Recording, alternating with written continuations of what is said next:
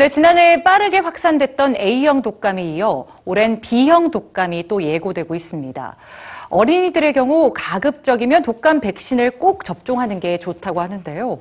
어린이 독감 예방 접종이 개인의 면역력뿐만 아니라 사회 전체의 독감 면역력을 높이기 때문입니다. 뉴스지에서 자세한 내용 전해드립니다.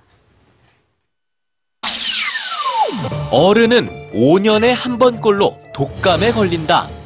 1968년에서 2009년 사이에 독감 통계를 분석한 영국 연구진이 내놓은 결과입니다. 같은 연구에 따르면 어린이와 청소년은 2년에 한 번꼴로 독감에 걸린다는데요. 어른보다 잦은 독감. 그 원인 중 하나는 집단 생활입니다. 미국 질병예방센터는 2004년에서 12년 사이에 독감 사망자를 분석했는데요. 이 시기 독감으로 사망한 어린이 830명 중 40%는 평소 건강에 문제가 없던 어린이였습니다.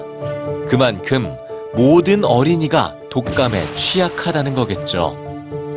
그러나 한 사회에 빠르게 전파되는 독감을 억제할 열쇠 또한 이 어린이들이 쥐고 있습니다.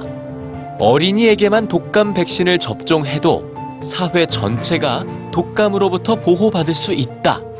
2010년 캐나다와 미국 공동 연구진이 발표한 연구 결과입니다. 2008년 가을 연구진은 외부 세계와 접촉이 드문 캐나다의 후터파 공동체 마을에서 실험을 진행했는데요. 실험 참가를 결정한 49개의 마을을 두 그룹으로 나눠서 한 그룹에겐 독감 백신을 또 다른 그룹에겐 독감과 상관없는 백신을 접종했죠. 그런데 구성원 전체가 백신을 접종한 건 아니었습니다. 접종 대상자는 3세에서 15세 어린이와 청소년들로만 제한했는데요. 사회 구성원 전체가 아닌 일부에게만 허용한 독감 백신이 독감의 확산을 막을 수 있었을까요?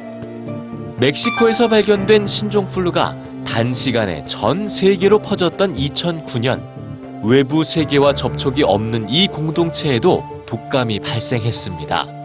어린이뿐만 아니라 어른들도 신종플루에 걸렸죠. 하지만 구성원 중 모든 어린이와 청소년이 독감 백신을 맞은 그룹과 독감 백신을 맞지 않은 그룹은 독감 발병률에서 무려 두 배 차이가 났습니다. 연구진은 전체 사회 구성원 중 어린이에게만 독감 백신을 접종해도 사회 전체가 독감으로부터 보호받을 수 있다는 결론을 내립니다. 만약 독감 백신이 부족한 상황이라면 최우선 접종자는 어린이와 청소년이 돼야 한다고 덧붙이는데요. 이는 어린이 보호 차원을 넘어 독감으로부터 전체 사회를 보호하는 가장 효과적이고 경제적인 방법이기 때문입니다.